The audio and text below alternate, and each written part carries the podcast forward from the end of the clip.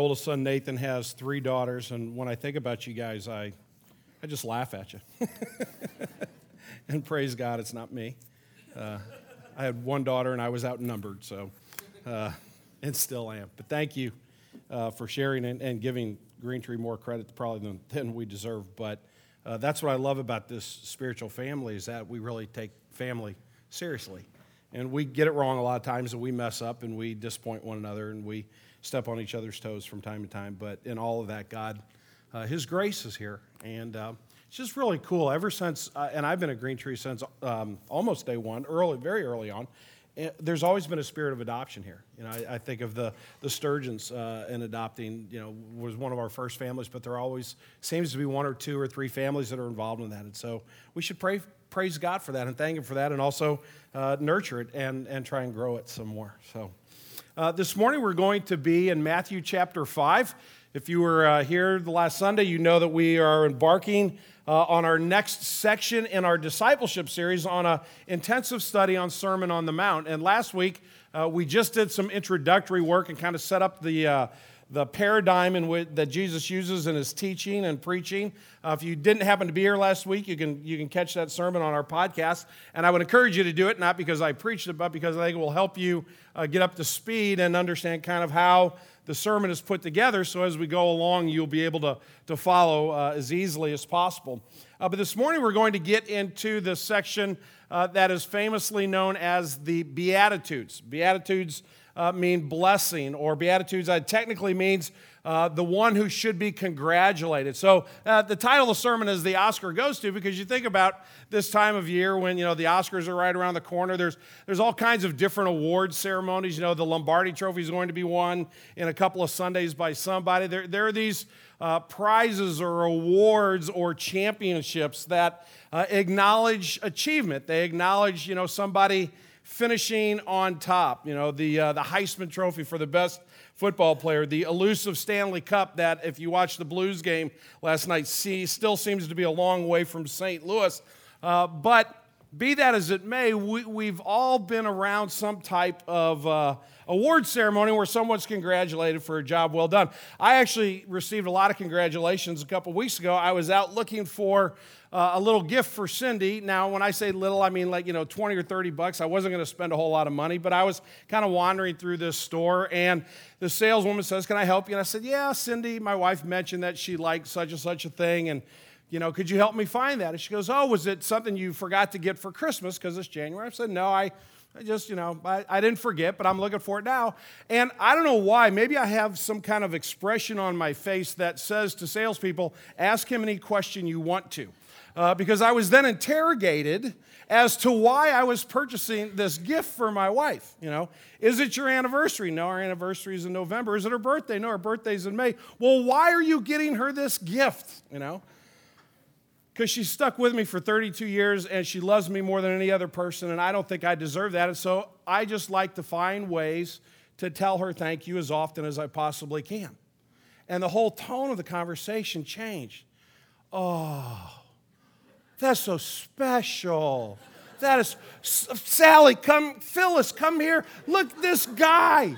He's buying his wife a gift, and you know why? For no reason other than he loves her. Sally's like, oh. Uh, Phyllis like, would you call my husband? It's like, oh. And I know there are women in the congregation right now like this, and I'm sorry, guys. I, am not trying to put you in a bad way, but I'm getting all, you know, kind of high five congratulations for doing a goofy little thing. When is it that God smiles upon his children and says, Congratulations? Way to go. You got it right. We're not talking about earning our salvation. I'm not talking about being good enough for God to love us. I'm talking about in our journey as disciples, as God the Father looks down on his children. What is it that makes him smile? It says, Way to go. Good job. You got it right. Matthew chapter 5, verses 1 through 4. Hear the word of God. Seeing the crowds, he went up, talking about Jesus, he went up on the mountainside, and when he sat down, his disciples came to him, and he opened his mouth, and he taught them, saying, Blessed are the poor in spirit, for theirs is the kingdom of heaven. Blessed are those who mourn, for they shall be comforted. This is the reading of God's holy and perfect word. To him alone be glory. Let's pray. Father, we thank you for your word this morning given to us in, in Steve's story. We thank you for the application of the gospel, for the impact of the gospel in his life, in Kama's life, in the lives of, of their children, now four of them, even the, the two that they haven't yet met. Father, we thank you that, that our salvation is all about adoption. It's about you reconciling the world to yourself and then bringing us into your family and calling us sons and daughters through the grace and the mercy of Jesus. Father, this weekend when we celebrate the work of Dr. Martin Luther King and we think about his, his speech of a dream, and that is really, he was, he was, he was speaking of the purity of relationships and, and what they could be if we would simply look at one another as equal. And Father, you have looked down upon this world and, and you have seen the brokenness of our lives. You've seen the, the brokenness of our hearts, and, and, it, and it's evident in our words and our actions and our deeds. And you not only had a dream, but you had the power to make it happen. And that was a plan of salvation, it was a plan of grace, and it was a plan of mercy. And then you call your children to walk in that grace and mercy. And Father, we confess to you this morning that, that as often as, as we do, we don't. we get it wrong. We stumble, we fall, we get selfish, we get angry, we get bitter, we get all kinds of things, and we let that stand in the way of your grace. So, Father, we confess to you that we have not lived out these Beatitudes that we're going to study this morning perfectly. But, Lord, our heart's desire for those of us who are here this morning who, who have been impacted by your grace, our desire is that we would look more like Jesus that there would be more moments in our lives where we get it than when we don't.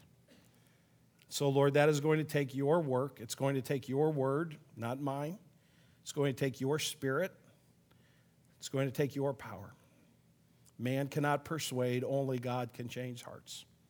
We pray for your transforming power this morning in each one of our lives. Father, forgive me for my sin. Don't let me stand in the way of what you want us to learn and apply this morning. In Christ's name. Amen. Uh, before I jump into this, this passage this morning, I want to go down just a couple of quick side roads uh, and mention just two things briefly as kind of overall statements for uh, the Beatitudes for this first section of Matthew chapter 5, and they're there on the screen for you. The first one, as you can see, is that the idea of those who are being blessed, those who are being congratulated by God, you should not confuse that with, uh, with a prosperity doctrine that says if you're a good Christian, then you get all the stuff that you want, that, you, that you're blessed, so to speak, financially. That is not what Jesus is talking about. Jesus is not talking about blessings as the world gives them. God is, Jesus is talking about the blessedness, the, the, the congratulatory uh, nature of God upon his children. That happens in a lot of different ways, but he's speaking in a spiritual tone. But some have taken uh, this passage and have terribly abused it. Uh, and confused a lot of folks and hurt a lot of folks in their walk with the Lord. So, if you're one of those people that, that has been told that, um, I'm, I'm not sorry to be the one to tell you this morning uh, that that's not, that's not what God is speaking to. God is speaking to his passion for his children and how that is delivered comes in all kinds of different shapes and sizes. The second thing I want us to note is that the Beatitudes are both attitudinal and behavioral. There are moments where they're speaking more towards attitude, which actually uh, the first one this morning is, is more attitudinal, uh, and the second one is actually a little more uh, attitudinal slash behavioral. They're both and, not either or. So as we go through the Beatitudes, it would be a mistake to say, well, I just need to change my way of thinking, but it doesn't matter how I live my life. And it would also be a mistake to say, well, this is just about behaving the right way. It doesn't matter how I think. One leads to the other. And so we need to incorporate both of those as we go through uh, the, the next few weeks and we study uh, these Beatitudes. We're going to look at the first two this morning. So this is basically a, a two point sermon. One is going to cover verse 3, and the second point is going to cover verse 4. So, verse 3, where Jesus says, Blessed are the poor in spirit, as he introduces the sermon, for theirs is the kingdom of heaven. Uh, the subtitle I've put to this is Jesus is congratulating those who have an appropriate spiritual perspective. An appropriate spiritual perspective. In other words, as I look at my own spirit, as I look at my spiritual being and my relationship with God, my reaction is not one of thinking that I have personal wealth there. In other words, that I have greatly pleased God, that I'm, that I'm this wonderful guy that everybody would be lucky to know and happy to have on their side. And there's a sense of arrogance. Rather, there's a sense of poverty. I look at my life and I see the need, I see the shortcoming.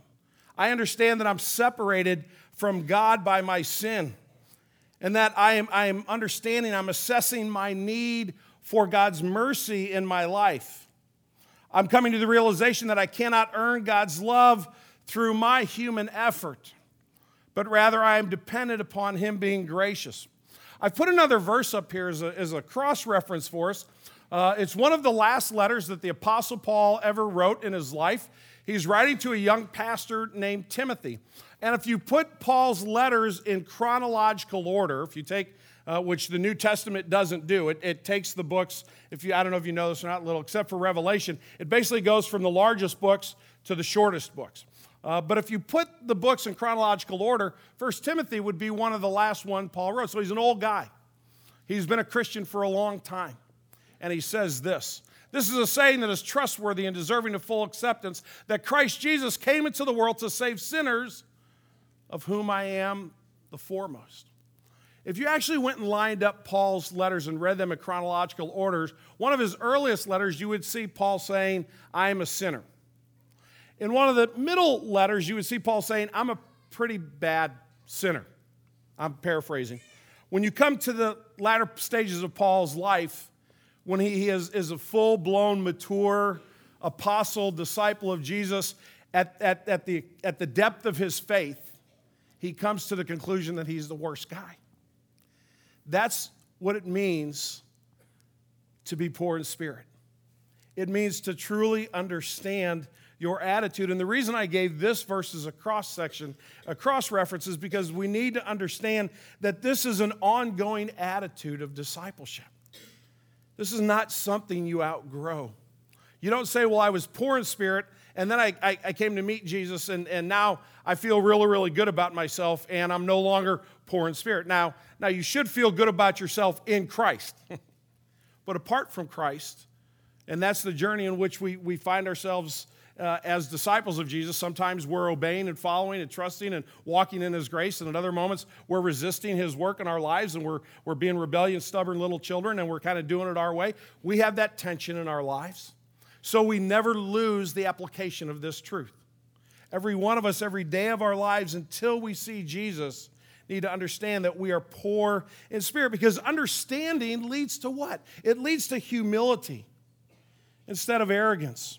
Understanding that I am poor in spirit leads me to thankfulness for God's grace and mercy in my life instead of an ungrateful spirit. Understanding leads me to self reflection instead of being judgmental.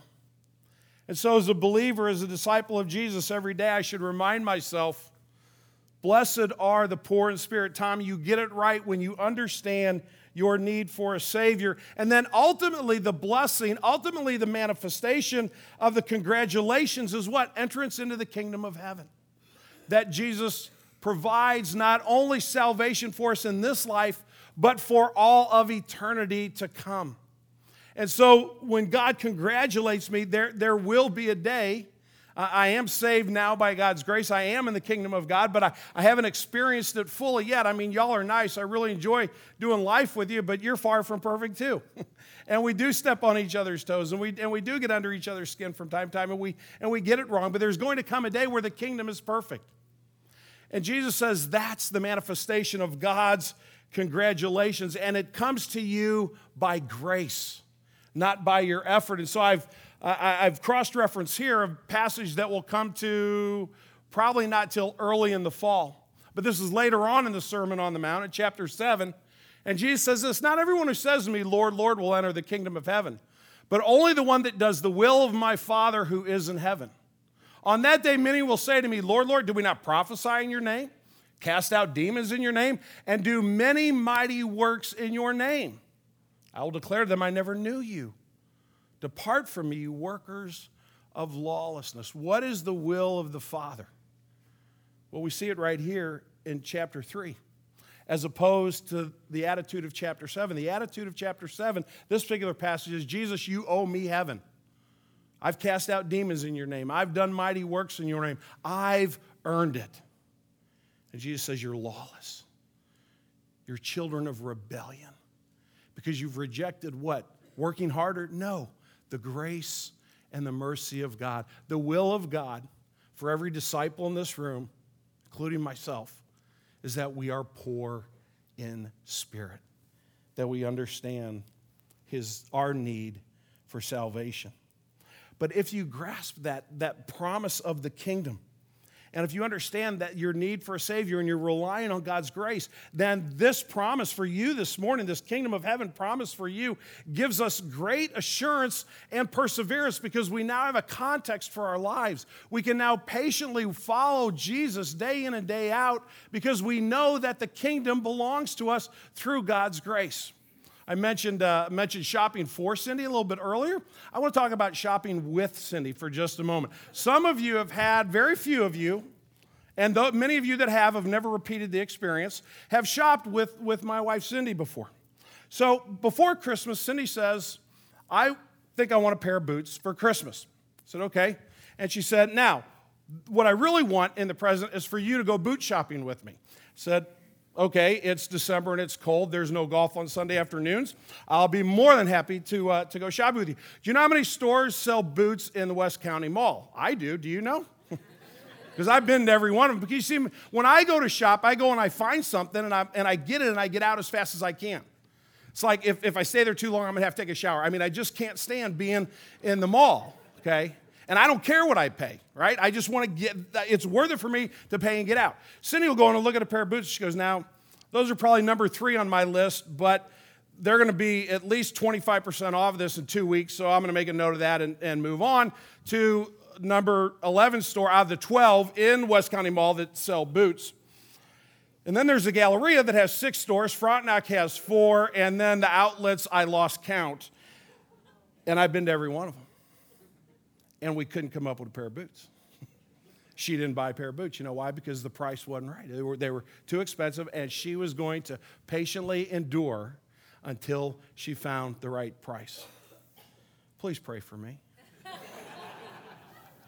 I can say she's in Kansas City this weekend. I hope she's looking for boots. I hope she finds them. Um, but when I shop with Cindy, I, I have to have a promise of a treat at the end. Okay, I'm like the little kid. We tell our kids we go in a grocery store, if you don't fight when you're little, you get one of those little gumballs at the end of the day. I have to have a treat. It's got to be like when we're done shopping, we'll go to dinner. When we're done shopping, I know you've wanted to see that movie, and we'll go see that, that movie. I, have got to have some promise that it's going to come to an end and there's something good for me waiting at the end of the deal because it, it's a bit of a journey. And I, and I equate that to our journey with Christ, and sometimes you go, wow, it's a long journey there's, there's a lot of places to stumble. I'm being silly about, about shopping with my wife. The reality of our lives is, is there's some very dark places and moments of following Jesus. And it's crucial for us to not lose sight of the poorness of our spirit, lest we become resentful or bitter, but also not lose sight of what's coming. The perfection of the kingdom is ours in Christ if we come to him by faith. Blessed are the poor in spirit poor in spirit, for theirs is the kingdom of heaven. Blessed are those who mourn, for they shall be comforted. The first one I titled an appropriate spiritual perspective. The second one I'm entitling a right response or a correct response to sin. What should my emotional reaction be to the sin in my life? When I, when I get angry with someone, I lose my temper. When I have lust in my heart, when I'm greedy and, and, and don't want to be generous like my Heavenly Father, when I, when I get it wrong, what should be my emotional reaction, not to your sin, but to my sin? Jesus says that the reaction to my sin should be deep sorrow. When Jesus says, Blessed are those who mourn, he's not talking about just mourning over things that don't go right in the world.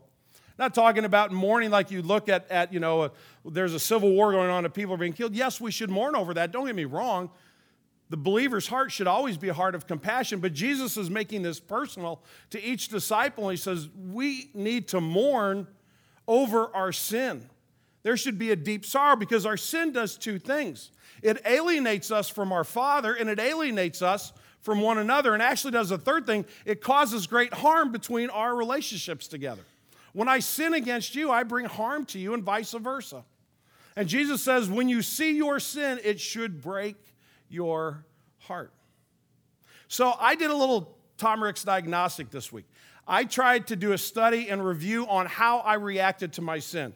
Not like how I behaved on how people saw on the outside, but I began to try to look on the inside, to look at my heart. And I came up with four reactions to my sin, none of which were sorrow none of which was, was, was brokenheartedness. The first one is defensive. Uh, a sin is pointed out to me by someone who has the right to point the sin out to me. Either I've done something directly to them or they observe me hurting someone else. And what's my response? My response is, oh, you, defensive. You know, wait a minute, wait a minute. You don't understand. You don't understand. And I begin to try to prove why I didn't sin and, and why I'm actually right and they're wrong. My second reaction was, I just try to ignore it. Try to pretend it didn't happen. You ever do that? You like you hurt somebody and you say, you know what? I, I bet if I don't see them for a week, they'll just kind of forget it. And you just ignore the darkness in your own heart. My third response was, was to marginalize. And I, I would, and what I mean by that is I would say, well, you know, that wasn't too good. You're right. You know, that sounds kind of spiritual, right? but it wasn't as bad as this. And then I'll give an example of one of your sins that's a lot worse than, than one of my sins. And I appreciate you all sinning from time to time and letting me know about it. It really helps me quite a bit because I can say, at least compared to that, I'm not that bad. My fourth response was simply to deflect. You know, I appreciate you pointing that out to me. I'm so glad you did that. I want to mention something I saw in your life last week. right? Bring it right back. Bring it right back. Turn it on you. None of those have anything to do with sorrow. And none of those have anything to do with an appropriate response.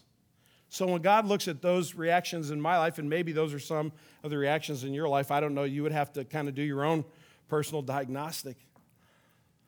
There's no congratulations in order because we are actually hampering the work of the Holy Spirit in our lives. We're actually, we're actually pushing back on the Word of God. When I refuse to grieve over my sin, I have no comfort in my life. I have only agitation because God won't let me stay in that. He isn't going to bless that decision. But I should sorrow and I need to sorrow, and I have from time to time. I don't want to think, say I've never done this, but I would like for this to be more the reaction of my life. Because if I'm sorrowing, it means that I understand that, that, I'm, that I'm breaking my relationship with my Father. I'm displeasing Him. Because my sin will ultimately result in hurting someone else and hurting one of his other children or hurting my witness to the world where I'm supposed to speak of the grace of God and not speak in tones of defensiveness or, or marginalizing or, or deflecting my sin. And it's like a parent who, who sees their children and sees one child abusing the other. He doesn't love them any less, but it makes him or it makes mom very sorrowful. Why? Because they love both children. And they understand that if they would, if they would learn to love one another, if they would learn to grieve over their sin against one another and actually build their relationship, that something interesting would happen. They would receive comfort. They would, they would receive compassion. They would receive grace. So as I, as I learn to sorrow over my sin, as I learn to grieve over it, a follow up question that I have to ask is how do I avoid either on the one hand, despair, where I just get so consumed with my sin, I can't, I can't see the way out? Or how do I avoid kind of the ignoring, deflecting uh, reaction to my sin? And I think it's when I focus on the promise of the blessing. God says, if I will mourn, he will comfort me. And I want to show you a couple of cross references here. One is found in Second Corinthians chapter 1, where Paul, in his introductory comments, tells us where we can find comfort. Blessed be the God and Father of our Lord Jesus Christ, the Father of mercies and the God of all comfort, who comforts us in all our affliction. And, and all of our affliction includes the sinfulness in our own lives. It also includes, you know, a, a, a bad report from the doctor or a, or a struggle in a relationship uh, or, or, or, a financial issue. It, those are afflictions too, but also our sin. He comforts us so that we may be able to comfort those who are in any affliction with the comfort with which we ourselves are comforted by God. This, this, this kind of doubles the promise, kind of builds on it. Not only are we comforted by God, by His Spirit and by His Word when we sorrow and grieve over our sin and repent, but then God says, you know what, come along with me and comfort others. Take this message and share it with others. One other cross reference I want to give you, it's uh, more of the, the personal application out of First John. John's talking about loving each other. By this we know love that he, Jesus, laid down his life for us, and we ought to lay down our lives for our brothers. By this we shall know that we are of the truth and reassure our heart before him. So John says, when we look at our lives and see this love, we're reassured that the gospel is taking root in our lives. For whenever our heart condemns us, God is greater than our heart. He knows everything. Sometimes my worst enemy is me because I let sorrow go in an unhealthy direction. I let sorrow go to a place of condemnation. And Jesus doesn't say, Blessed are those who feel condemnation, for they shall be comforted. Jesus says, Blessed are those who have a right perspective on their sin. There is a grief that should accompany my sin. I should look at that and be brokenhearted over it, but I don't live there and I don't live in my own self condemnation. Rather, I take solace in the truth that God has set me free through Jesus Christ, that forgiveness and grace is mine, and I can trust in Him and I can rest in Him. So, how do we apply these Beatitudes this morning? Where do you go with, with the appropriate spiritual perspective of, of verse 3 and the right response of, of mourning in verse 4? I want to give you three applications this morning. Uh, the first one is this it may sound silly, but I think you ought to memorize the Beatitudes. Now, the first two are really easy. Uh, they're, they're very brief. And in fact, the first several are very brief. But these two are really easy. Blessed are those who, uh, who uh, are poor in spirit, for theirs is. a little more enthusiasm. Blessed are the poor in spirit, for theirs. We're going to have to do it a third time because that really wasn't all that great. Blessed are those who are poor in spirit, for there you go. Blessed are those who mourn, for they. There you go. You got it. You're all done. You've, your memory work for the week is complete. I guarantee you'll probably remember that all week long. Memorizing God's word so that when you, you get to a moment where you need to apply it, you have it. Um, before Katie got married, I signed us up for dance lessons and let me just put it this way I'd rather shop than do dance lessons, okay?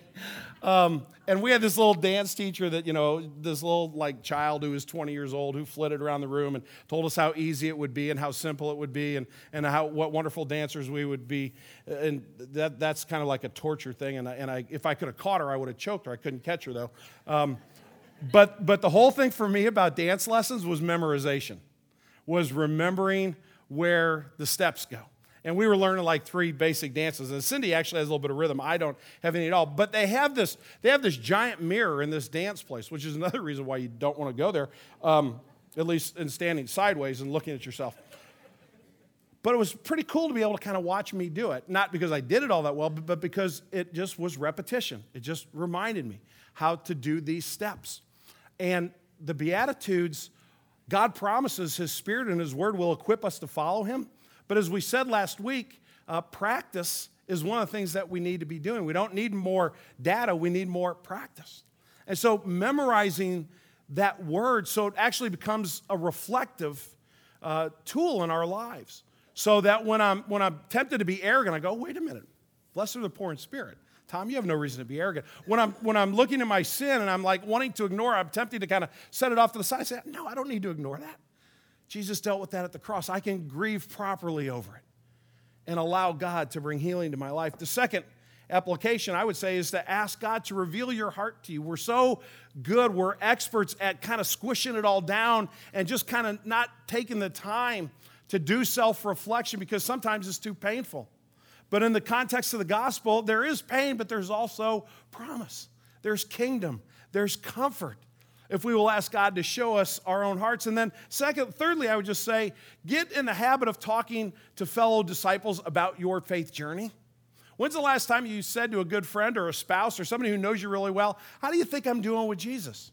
That's a great question to ask. In this context, you might want to say, You know what? I have a hard time with, with humility. Would you pray for me? And when you see me being arrogant, just gently point it out to me. And if gentle doesn't work, just smack me upside the head and tell me about it. You know what? I kind of like to ignore my sin. Would you help me not do that? We're together, brothers and sisters. We call Green Tree a spiritual family, and family looks out for each other. But we need to be at the place where we are asking one another to speak into our lives. I had a friend this week who, uh, who, who uh, said to me, I heard what you said, but I think what you meant was actually X. And there were two things about what he said. The first was, was that X wasn't, it wasn't terrible, but it really wasn't good. And the second thing about X was he was exactly right. And so my initial reaction was kind of eh, get my back up a little bit and go to one of those other places. But then I remembered this verse, the, Proverbs 27 the wounds of a friend are faithful. He loved me enough to tell me the truth.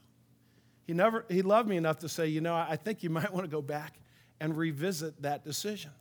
I need more people like that in my life who aren't judging me. They're, they're not out to get me, they're actually out to love me. And I think that has to be an application for all of us contextually at Green Tree Community Church that we would be the kind of place where disciples shared truthfully and listened to one another and cared for one another so that we can be poor in spirit, so that we can properly mourn over our sin ultimately that we must ask ourselves what kind of spiritual family do we want to be? What kind of spiritual family do we want the Roth's children and the rest of our children to grow up? Do we want them to live in a spiritual family where they see people who properly are humble and who appropriately grieve over their sin? Or do we, do we want to teach them defensiveness and arrogance and how to deflect? Someday, Perhaps we'll have a building and people will come into that building for a worship service. What will they experience? Will they experience people of grace and humility and kindness where all are welcome? Or people who grieve over their own sin and thereby care deeply for others? Will they find a place of grace and compassion where we care for one another? If they do, then God says, congratulations are in order. Let's pray. Father, I thank you for the teaching of your Son, our Lord Jesus. He took time to explain to his disciples how to apply this gospel that he was giving them. So, Lord, I simply pray this morning for myself, for Green Tree Community Church, that we would experience the blessing of being poor in spirit, that we would experience the kingdom, and that you would allow us to appropriately mourn over our sin and then apply your comfort to our lives. For your glory, for our good, and for the witness of Jesus, we pray. Amen. Amen. This morning we're going to sing a new song.